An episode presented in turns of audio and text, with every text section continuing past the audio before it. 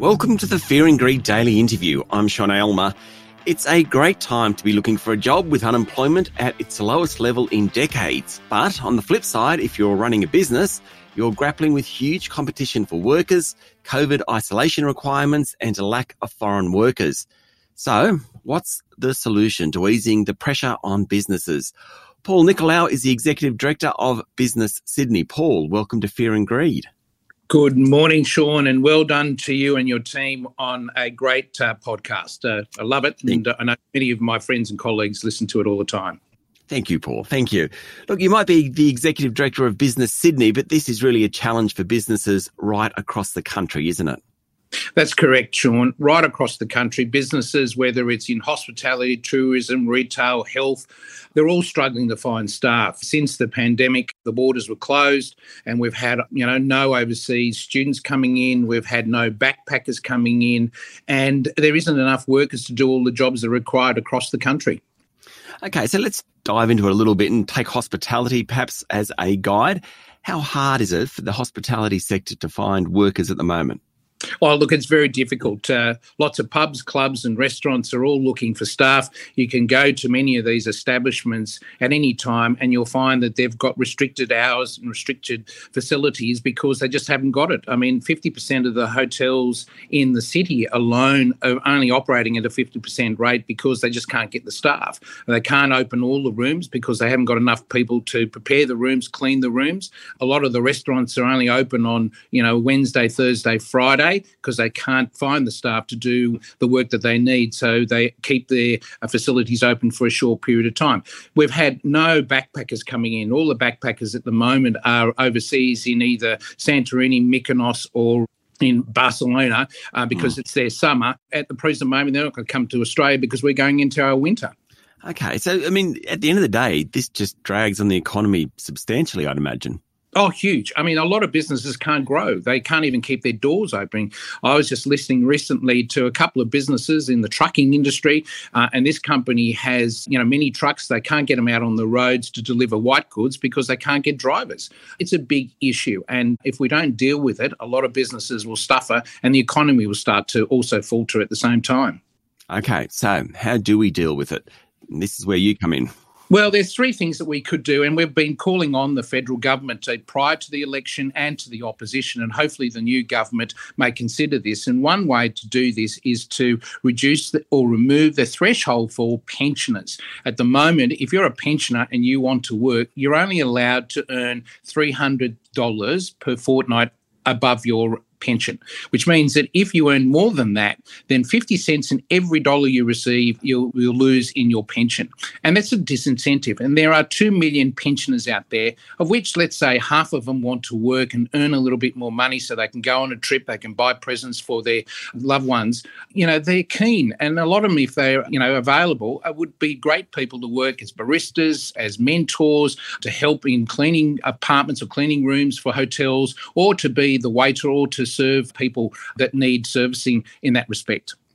Have you, I mean, have you had much success in, in terms of getting a response out of the former government or this government while they're in opposition? I mean, where's it up to? Well, it, it's, it's been considered, but no one's willing to make the call. And, and, we're hoping that the, the new government will see that. I've already spoken to the Shadow Treasurer at the time, uh, Jim Chalmers, and also spoke to the Treasurer at the time, Josh Frydenberg. Both all said that it's a great idea, but found it very difficult to implement. And, and I just think it's a no brainer. I think it can be done with a stroke of a pen, and we can see a lot more people come back into the workforce and help deal with these staff shortages.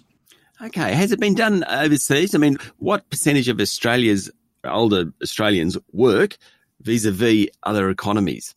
Well, New Zealand, for example, don't have this restriction in play. I mean, if you're a pensioner in New Zealand, you can earn the pension and you can work as many hours you want. And it's it's important for pensioners too, because you know, from a mental health perspective, they would prefer to be working and doing active things rather than being stuck at home or being at a club and putting money into the poker machine. We've got to look at incentivizing the community. And one way of incentivizing the pensioners in the community is by allowing them to work as many hours they want and earn as much money as they want. Yeah, I mean, I, I, understand. I'm just trying to get my head around this. I understand that you'd need a cap, right? So you don't want someone earning five hundred thousand dollars getting the pension, but surely someone could earn fifty thousand dollars and still get the pension, assuming they are over a certain age and, you know, they're choosing to do that to contribute back to the labour force.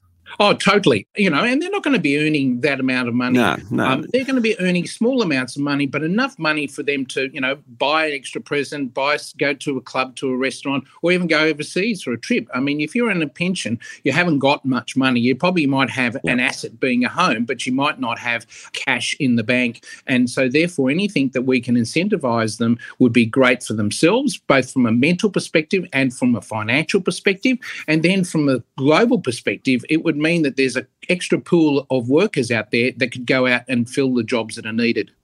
Okay, so what sectors do you think they'd be best in?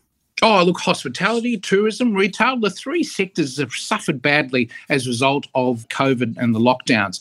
Anything we can do to assist those sectors would be greatly appreciated. But as I said to you before, there's the trucking industry. There'll be a lot of people who, who, yeah. who can still drive a vehicle. So we're not talking about onerous tasks like digging holes or, or doing things that need a lot of physical work. It's a lot of work, could be clerical work. I mean, a lot of pensioners would love to be mentors for our future business leaders. Anything we can do to incentivize them would be great for the community and great for themselves. Stay with me, Paul. We'll be back in a minute.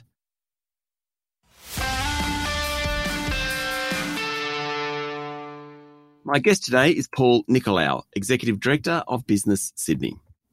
So, looking beyond pensioners in terms of boosting the workforce, you've also suggested tax offsets for full time workers who take on a second part time job. How would that work? Well, look, there are a lot of people out there who do want to work on the weekends. If they work during the week, they want to work on a Saturday, Sunday, but there's no incentive to because any extra hours of work that they do, they've got to pay more tax. So we're calling on the federal government and the federal opposition to see this from a bipartisan approach that we should allow those doing a second job to pay less in tax, maybe half in tax. So there's that extra incentive. The more we can incentivize the community, the better off we are. Another idea I just had, and I have no idea whether this will carry water at all, but if you're a full time worker over the age of 65 or 67, do you get any tax benefit for working beyond retirement age? Look, I'm not sure on that, but that's not a bad one to follow up. I mean, I think it's worth pursuing anything we can do to encourage people, incentivize people. I think the process of a carrot and stick might be the way to go if we want to get more people back into the workplace.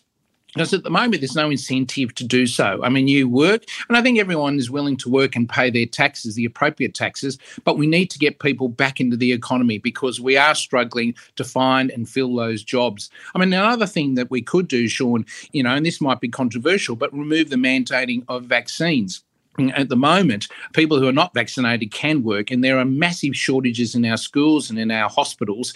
And maybe what we need to do is now allow it up to the, the person themselves and also the industry to uh, work out what is safe for prospective workplaces, because there's still a pool of people out there who haven't been vaccinated who aren't working because they can't work due to vaccine man- mandating. Do you think that eventually these sorts of things will have to be adopted simply because we just don't have the workforce? And we won't for the next five years unless we get massive migration. And even then, I don't think we're going to have the workforce.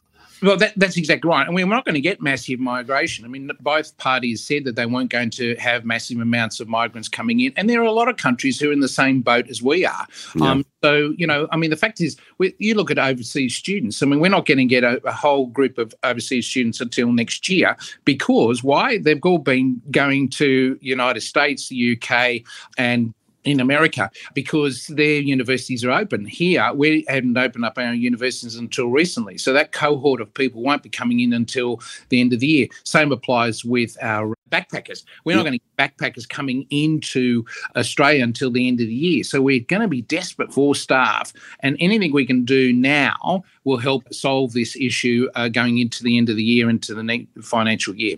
Won't it be nice, Paul, to eventually get back to normal? Yeah, looking forward to it. I think everyone is looking forward to it. But hey, we've got to look at our history and see how we've managed this whole crisis and see how we can ensure that this doesn't happen again. Uh, it was all a learning curve for everyone, and there wasn't any rule books or how to kits. And I think the government needs to have an inquiry as to how this whole thing was managed, not to apportion blame, but to work out what we can do to ensure that the next time a pandemic of this stature comes into play, we've got the processes and the and the way to deal with it rather than sort of just haphazardly just doing what we think is right and what we think is wrong. Paul, thank you for talking to Fear and Greed. Thank you, Sean. Paul Nicolaou, Executive Director of Business Sydney, and a thoroughly good man. This is the Fear and Greed Daily Interview. Join us every morning for the full episode of Fear and Greed, Australia's most popular business podcast. I'm Sean Aylmer. Enjoy your day.